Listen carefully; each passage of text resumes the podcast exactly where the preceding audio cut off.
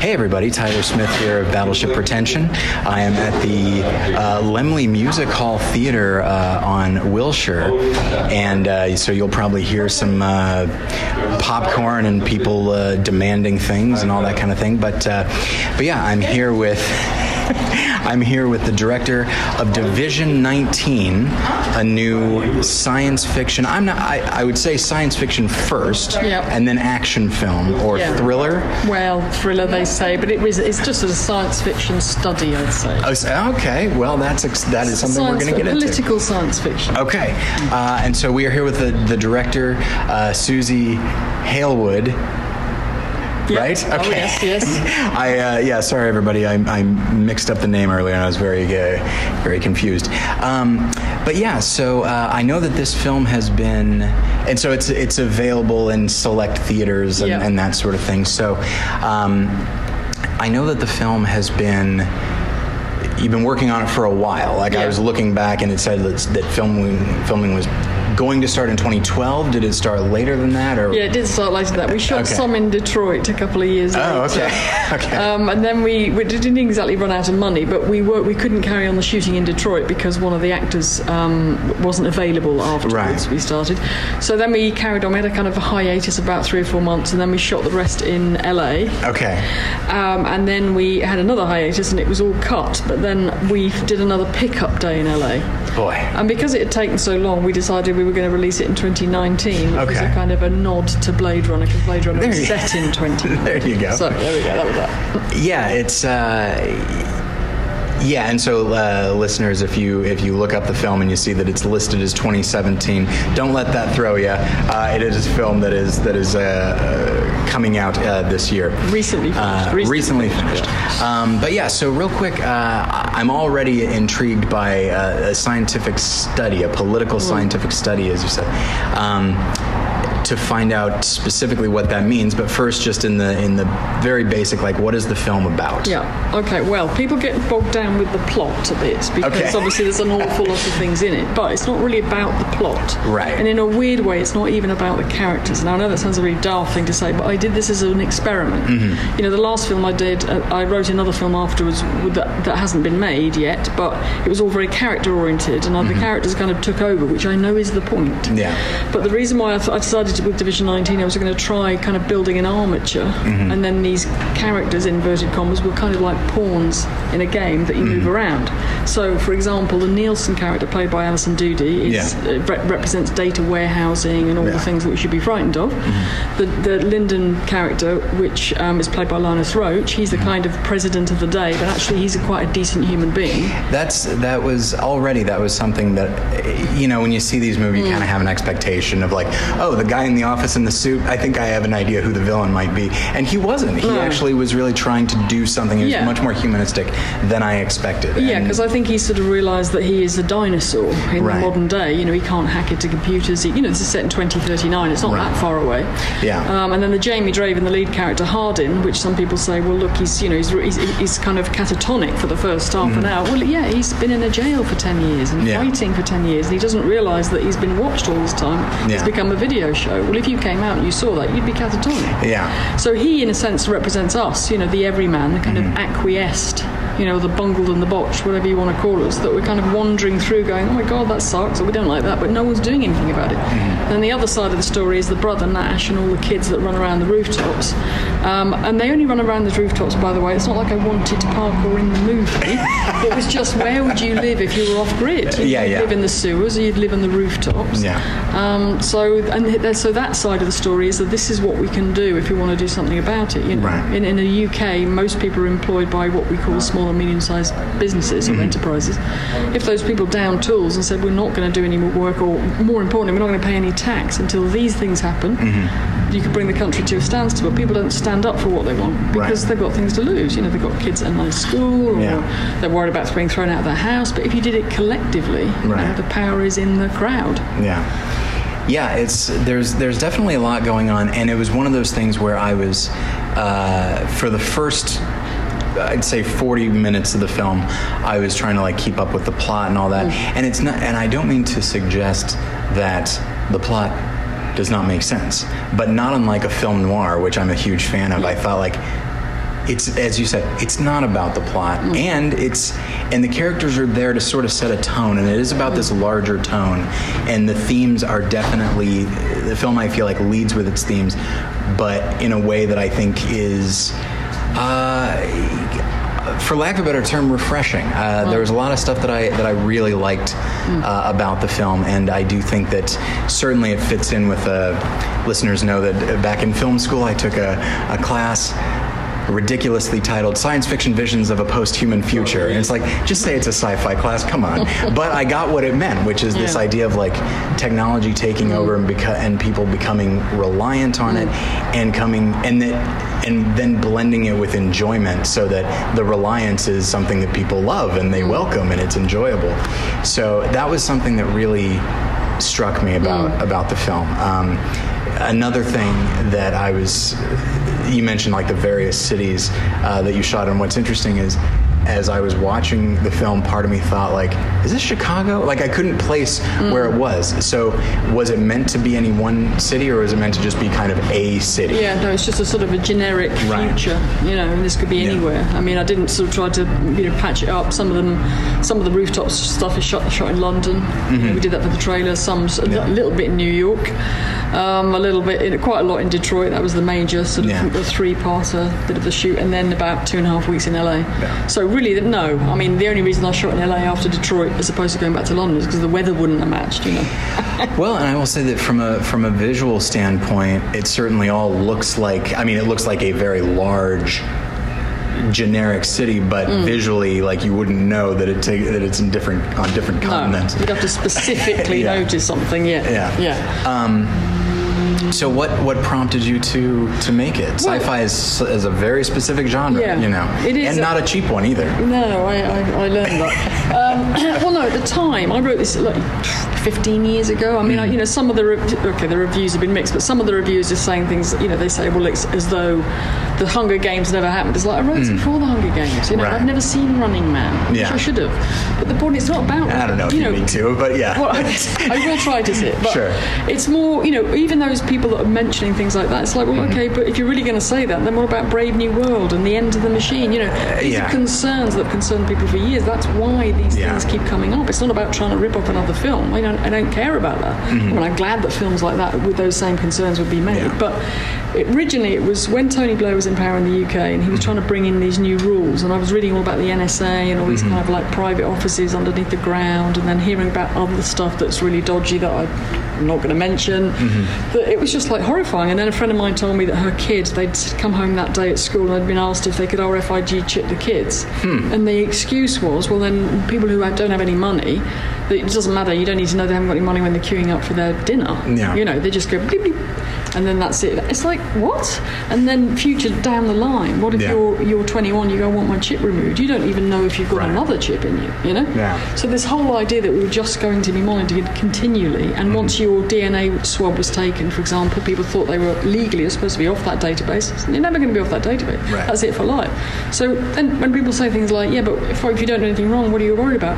I'm worried about the state doing something wrong. Oh, yeah. I... When the state does something wrong and you want to take them on, they're mm-hmm. going to crush you. And if you've got they, if they got your D N A, they can put you at a murder scene, anything like that. Yeah. Look at Assange and Snowden and, mm-hmm. you know, Manning. I mean, yeah. Christ.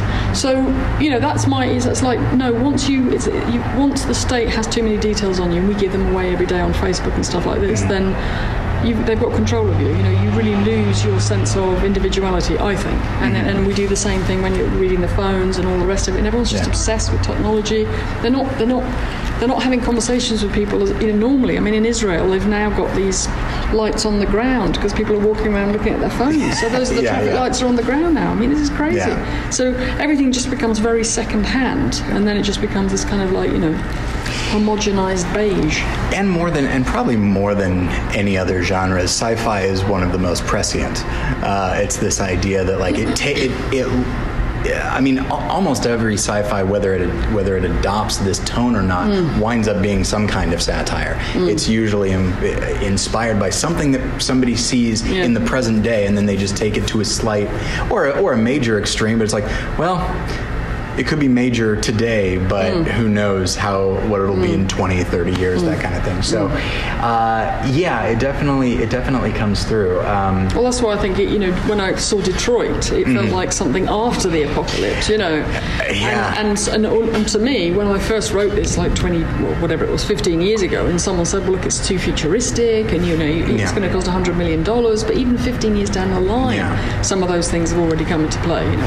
Yeah. So I, I think trying to make it like it looks roughly modern day, mm-hmm. you know, it, in a sense, I don't think it is that sci-fi-ish. Yeah.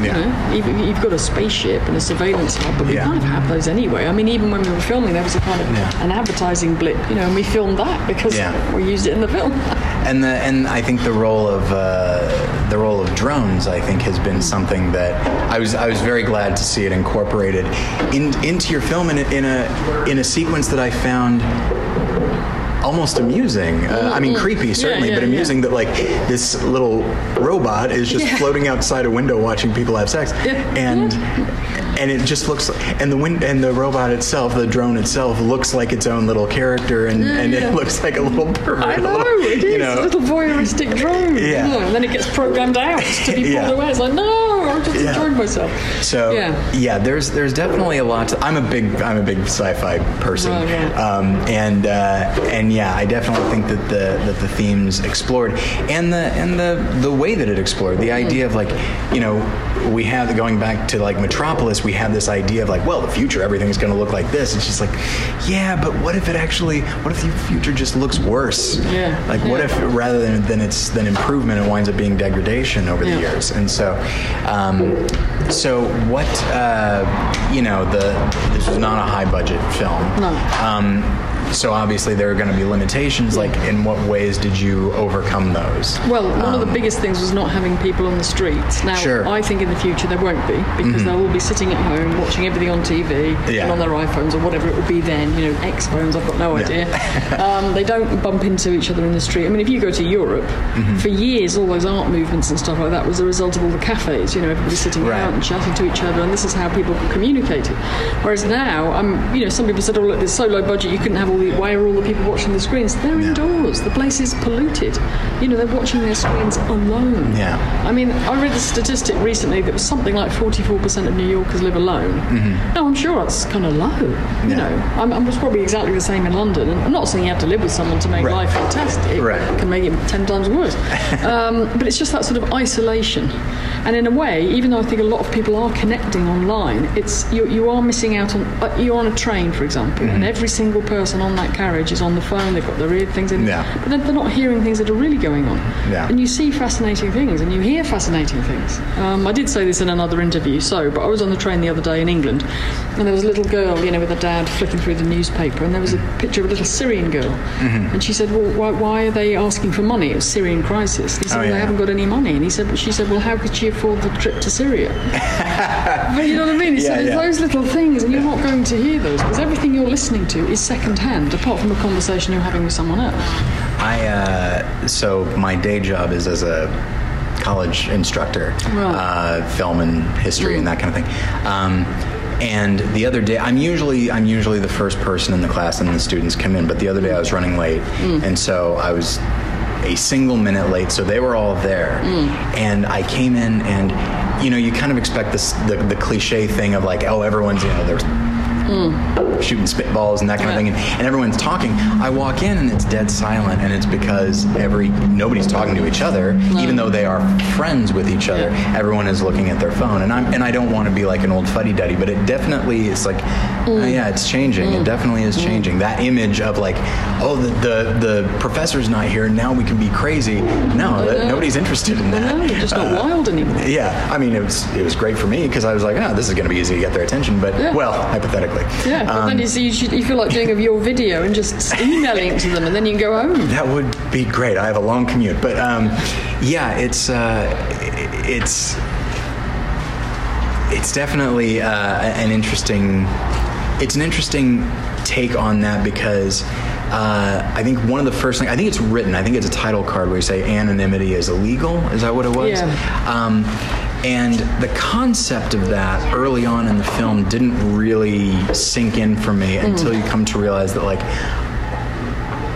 you know, it, it, putting aside even social need, uh, social media, like for years, even before Facebook mm. and all that kind of thing, the, the desire to be known, the desire yeah. to be famous is something that a lot of people have. Yeah. The desire for significance, mm. uh, and yet the desire, like the the the right to not be known and just mm. be. I'm just I just want to yeah, do my yeah. own thing and not have anyone know what I'm doing. Yeah. And the fact that so many people, it's like, well, why would you want no one to know what you're doing unless yeah, you're doing something wrong? Uh, and it's just the, mm. the film got me thinking about mm. that. I know. And I do think people feel like they don't exist if they haven't somehow engaged yeah. with social media. Yeah. It's like, well, yeah, but like having a conversation. I was in a pub in Germany and it said, you know, no, we don't have Wi-Fi. Try talking to each other. Yeah. You know, said it in German.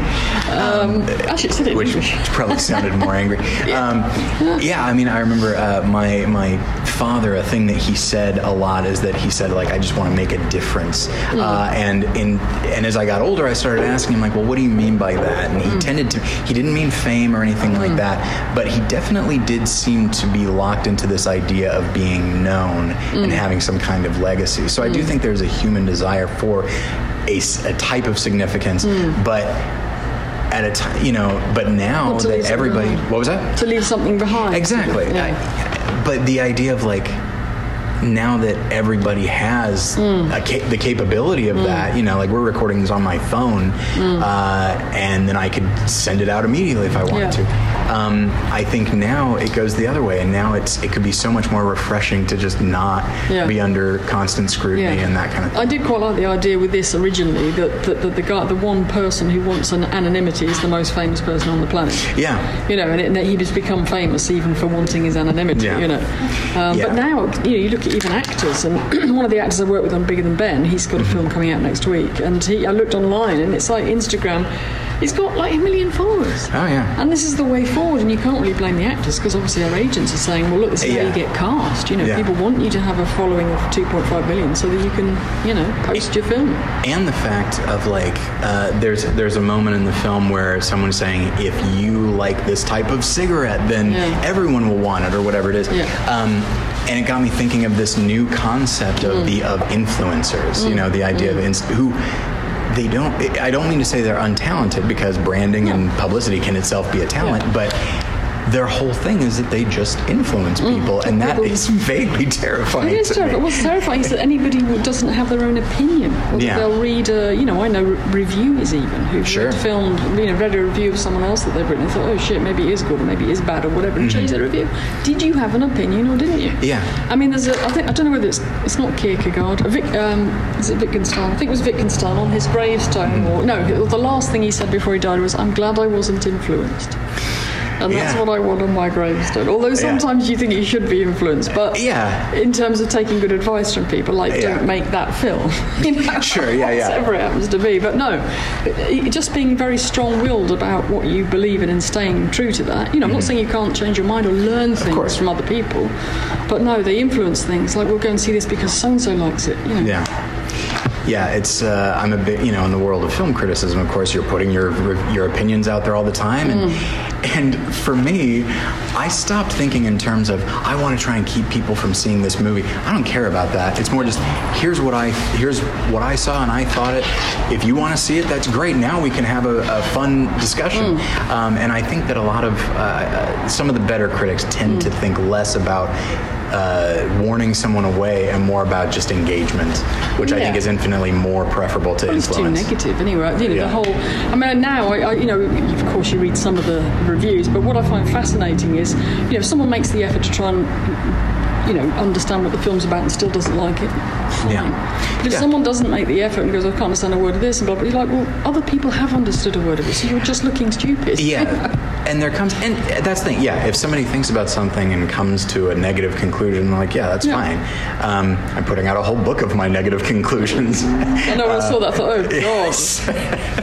But I try to be upbeat about it. Yeah. Um, And uh, but yeah, at the same time, there there is something to be said for this feeling of, well, I didn't like this movie or this art or whatever it is. Uh, I didn't like it, and it's like, and everybody else does. Now, the fact that everybody else likes it doesn't mean you should like it. But I feel like for me, it's like, I should give it a second thought. Yeah. Because people I trust and people mm. who know what they're talking about, they seem to respond to this, yeah. and I'm not. Mm. I might not in the long run, but at the same time, it's worth another look mm. at that point. Mm. Um, and I think that's what, that's, to the extent that like influencers can be important, I think that is the mm. degree to which they can. So th- I've got a, kind of a, a, a strange question, one that, okay. that seems like an easy answer, but n- you never know. Uh, are you happy with the film? Well, put it like this. I, I, I think one of the problems was I knew there were loads of ideas in it. And mm. really what I probably should have done was I probably should have turned, turned it into a T V series. Sure. Um, but, you know, you get an idea and you just want to run with it. So I think I probably just should have taken a couple of the themes out or a couple of the plot points out. So I just think when you're that close to a film, you just don't know anymore. You right. don't know whether you've made something that's half decent or rubbish, but it doesn't actually matter in some respects. Yeah. It's whether people like it or not. Yeah. And I, I stay true to the themes. There's, I, I like the way it looks. You know, yeah. I like the performances. But yes, I mean, there are things I would have changed. We didn't have enough money to have some of the bigger scenes in that kind of needed. Mm-hmm. Like, so for example, he goes for a job one day, and we were going to shoot that in the Millennium Dome. You know, if you have seven thousand extras, sure. you know, he's, he's ticket number six thousand six hundred and forty-two. Yeah. You get a sense of how hopeless the world is. But we didn't have that kind of money, right? So then it does feel much smaller. Um, that's the only regret. Yeah, I didn't. I didn't listen to people who said you cannot make it for that money, and it was less than two million dollars. It was no. about one point two. Um, I thought, no, yeah, we will, we will, and of course you had to cut down on things like that. So yeah. I, I could never say. Yeah, I don't know that anyone would ever say they were happy with a film when they've made it. I'd be stunned, right? Um, because I've, I, everyone else who makes films I've spoken yeah. to feels the same. I mean, I bumped into Danny Boyle once. In it was in um, he was trying to promote Slumdog Millionaire. And this mm. is when Warner Bros was trying to bury it. Yeah, you know, just trying to put it out on D V D, and he's out there doing the work and going to all the festivals. And he said, "You only ever remember your first bad review." Oh, sure. Doesn't matter how many reviews. And I really want to, if I ever bump into him again, say, "Well, do you only remember the first bad review of Slumdog Millionaire?" Yeah. Really? After winning the Oscar, do you care? Yeah. But you only remember the first bad review. Yeah, that's about right. uh, I'd say that's true of life in general, yeah. uh, not necessarily just filmmaking. Um, yeah, it's uh, it, it's a question that I was I was curious to ask because, of course, doing publicity and stuff, a person has to mostly say, "Oh, yeah, we're very happy," you know, mm. that kind of thing. But you never know, like especially. Mm. When a, a, a lower budget, you're going to mm. have obstacles that you have to nav- you know, navigate around, and maybe you're not thrilled with the navigation. And mm. so, uh, so I'm always curious to know yeah. what uh, what a filmmaker thinks. I don't know. I think final... everybody else did their job very well. Sure. That's what I'd say. You know, um, yeah. D P's very good, actors are good, set design mm-hmm. was yeah, they were all brilliant. Um, but you know, throughout the shoot, people would come and go, "What's it about again?" I go, "I don't know. We'll know at the end." Yeah. Um, and it just became this ongoing joke that actually... Mm-hmm. But then when I gave it to a psychologist recently, I said, "Look, will you do an essay on what you think this is about?" Oh, that's so great. This psychologist has done this fantastic essay, actually, I've got to say, and I'm really thinking, wow, God, yeah, I like this film. Yeah. Because you are so close to it. And it took me a while to really get homing back on the themes. And when I did, I remembered why I wrote it in the first place. And that is the trouble with such a long, drawn-out... process, you know, yeah. because you, you fiddle with it a bit, and we had two editors as well, so the first editor did all the first lot of the shoot, and then she mm. was on another job when we started the second part of the shoots, and then another editor came in, um, and then, you know, I probably ruined it a bit and hacked it a bit, and the other problem was I'd I was moving around all the time, because mm. I'd sold my flat in London to finish the film. Oh, wow. Yeah, done. But there you go, I did it. Um, I probably sold it at a time which was very un- not a very sensible thing to do, because two years down the line it increased by about fifty percent. Ugh. Um, but as a result of that, I then went looking for boats, because I thought, well, that's the only thing I can afford. So now I've got a mooring in London, which is what I'd always wanted anyway, so it's fine. Um, but because you're moving around a lot, you don't have all the drives there. Mm. I ended up also doing a bit of a recut from what was effectively the finished film, yeah. instead of going back to the original files. Um, so I don't know. Look, it's, uh, you, you know, I've, I've, some people love it and some people absolutely hate it. And I've had, a, I'd say that the, the, the, the reviews have been fairly mixed. There's two that raved about it and two that spat hatred out. Yeah. And then in between, there's a kind of like, uh, like it, like it. No, I don't know. I'm not sure. Didn't like it. You know, so it's a kind of a gradient. Yeah, I was I was looking at the reviews uh, beforehand. Like after I watched the movie, I was looking at what other people were yeah. saying, and yeah, there was some there was some.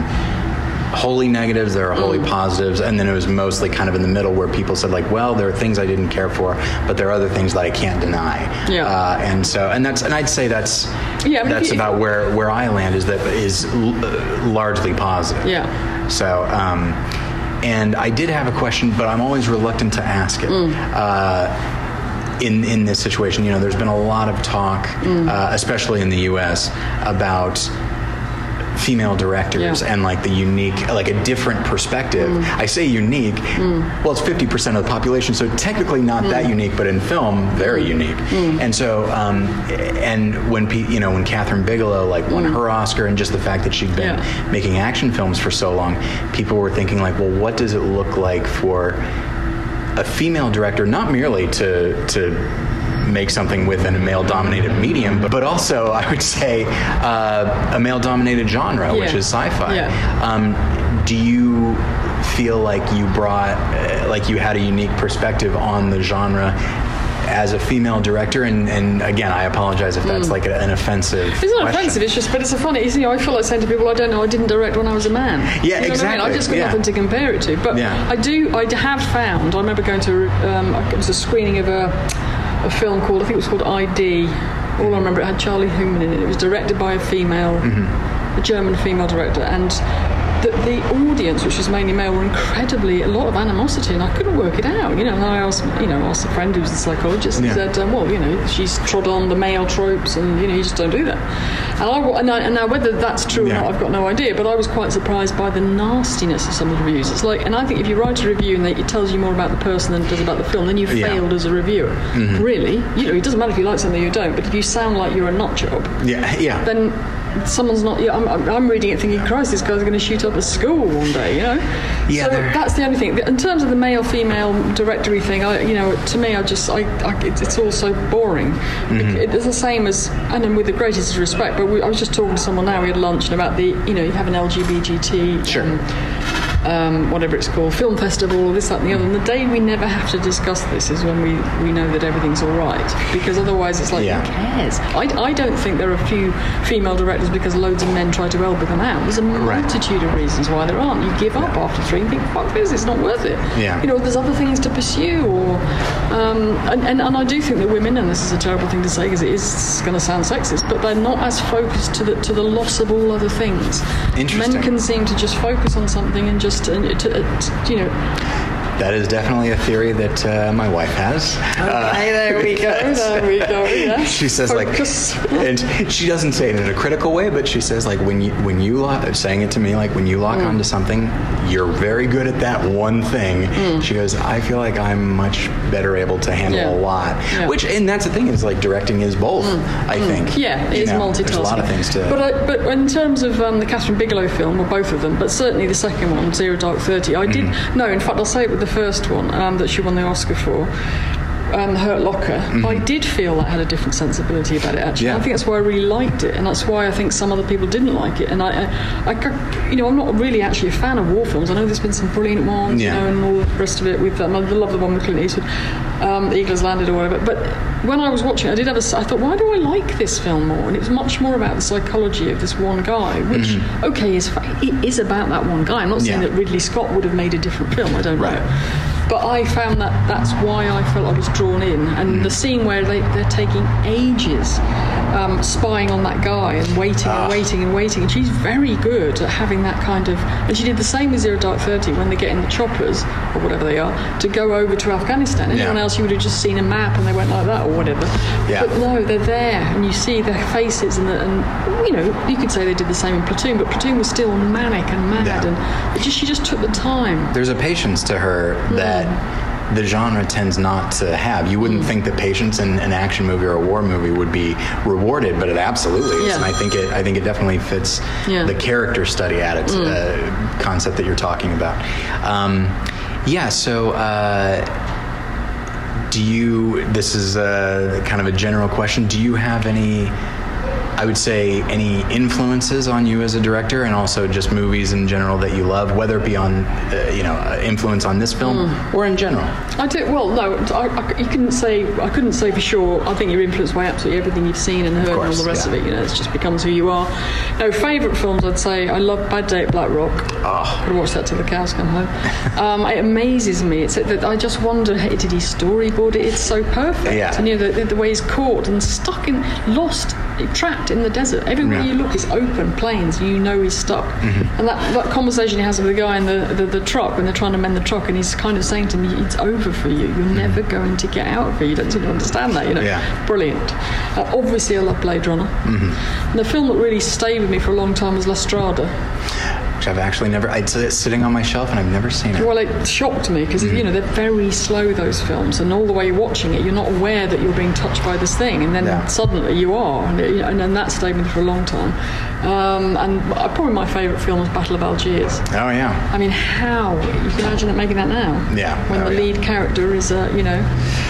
a terrorist, yeah. Yeah. effectively, and in real life he was. Mm-hmm. Um, but you, you side with him. You know, yeah. you've got sympathy for him, and it's incredible. Um, but yes, I don't know. I, I, I would like, I think, I remember Paul Verhoeven, I think it was, started having, um, teaching people. You had to make two films before you could join his class. Mm. But I quite like that because, I, I, and in fact, if he was still doing it, I think he's probably ninety now, I don't yeah. know. I would definitely do that. I think you can always learn things, and, you know, in the end you can only do things like you feel. But I have, what was I started doing with the writing thing. I think I had started to do, you know, doing other things to do with writing in different mm-hmm. experiments, um, because you know you can always learn things. And I, you know, I look at someone like Hitchcock, and I think that is how I really want to make film. I want to be able to just tell it with pictures. Yeah. He just told it with pictures. Yeah. I mean, there was mo- okay, there's some conversation, but mostly he, he really was the one of the few. Now I love Ridley Scott. You know, yeah. I look at The Martian, and that's and it's beautiful and all the rest of it, but it's very yeah. different in terms of, you know, it's a surprisingly talky film. Yeah. Surprisingly, um, I should have won an Oscar though. Certainly, Matt Damon should have won an Oscar. Hmm. I, you're not a big fan of The Martian. I'm such a big I, fan of I, I really like The Martian. Mm. I don't love it. I think he's great, and I think the whole yeah. cast is great. But I think he's great. Yeah. Uh, it, I'm a big. I've been a fan of Matt Damon for a long time, yeah. and he's one of those guys that it's not like he was unsung. He's mm. he's gotten plenty famous, mm. uh, but it was one of those that like for a long time people. In the early two thousands, they were always pointing to Di- on, to DiCaprio, who is mm. himself very good, of course. Yeah.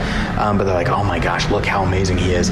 Meanwhile, like mm. us, some friends and I were just like, I don't know, this Matt Damon guy, like, you look at Talented Mister Ripley, you look yeah, at yeah. Uh, even more conventional stuff like Good Will Hunting, and he's always finding just mm. kind of an odd angle yeah. at which to approach these characters. It's changed the way he looks as well. When he did The Departed, I thought it was incredible that he managed to come across as this non-sexual, yeah, almost bisexual. He didn't quite know. I mean, incredible. And yet yeah. Leonardo DiCaprio was playing the absolute, you know, opposite, pro, yeah. pro, totally sexual. But how he changed himself, I mean, that was amazing. Yeah, and it's... And it's sometimes just the way he carries himself. Mm. He doesn't look mm. that different in The Departed, and yet somehow yeah. just, he just yeah. yeah. Uh, and then of course stuff like The Informant. Mm. Uh, sorry, The Informant. It has an exclamation point. Um, yeah, he's a marvelous mm. actor, and mm. uh, you know. He'll get his Oscar at some point, oh, but yeah. yeah. But that was, I mean, Ridley Scott should have won a BAFTA at least for Best Director. I mean, no wonder the guy, you know, he's probably one of the best visual stylists maybe in the last hundred years, and he hasn't won an Oscar. I think it's a bit bonkers. I don't think I would argue with that. I, his films uh, have had kind of diminishing returns, but not visually. No. Like from a storytelling standpoint, yeah. I feel like. It's like Alien, Covenant, come on, man. But it's still visually interesting, yeah. you know, and yeah. it's just a shame that, like... They've not all been great, but, they, you know, yeah. Alien... I mean, you know, yeah. if anyone made one of those films, they'd be proud. But yeah. Alien, Thelma and Louise... Yeah. I mean... Black Hawk Down, Blade Runner. Blade Runner. Oh, yeah. There's another one as well that he's done that was brilliant. Anyway. Uh, yeah, and in one of the classes that I teach, when we get to the week on visual design, I show mm. Alien, because, like... Mm. You can't do any better than that. Um, I love that kind of B-movie feel as well, uh, yeah. even though I know it's, you know, it's not a B-movie, but yeah. you know, and, and that's what I loved about Blade Runner. I love the fact that things could have looked like they came out of a cornflake packet. Yeah. It really is a kind of a rough, yeah, um, fantastic, and, and, and of course it's not visual effects. Well, I mean, it's visual, it's not yeah. you know, C G I. Yeah. Oh, that explaining that to students who, you know, not to not to mm. put anything, you know, but they're eighteen, nineteen. They were raised in yeah. the era of visual effects, yeah. uh, and so in watching mm. Alien or some of these older uh, older movies, they say like, oh, well, was that done, you know, mm. this way, this way? It's like, no, not not even mm. close. Green screen at the most, yeah, and that's yeah. about. Oh, so, but blue screen at the time. Mm. Uh, yeah, it's it's definitely interesting to see mm. the change in questions and attitude and that kind of thing, but. Yeah. Um, but okay, so uh, so I think we should probably wrap up. But yeah, uh, listeners, check out uh, Division nineteen uh, and thank you so much for, for being here. Welcome. I, I hope you uh, enjoyed yourself, and yeah, uh, no, best good. of luck with the movie. Always good to remember what it's about. Well, it's, let's hope so. All right, thank you so much. You're welcome. You're welcome.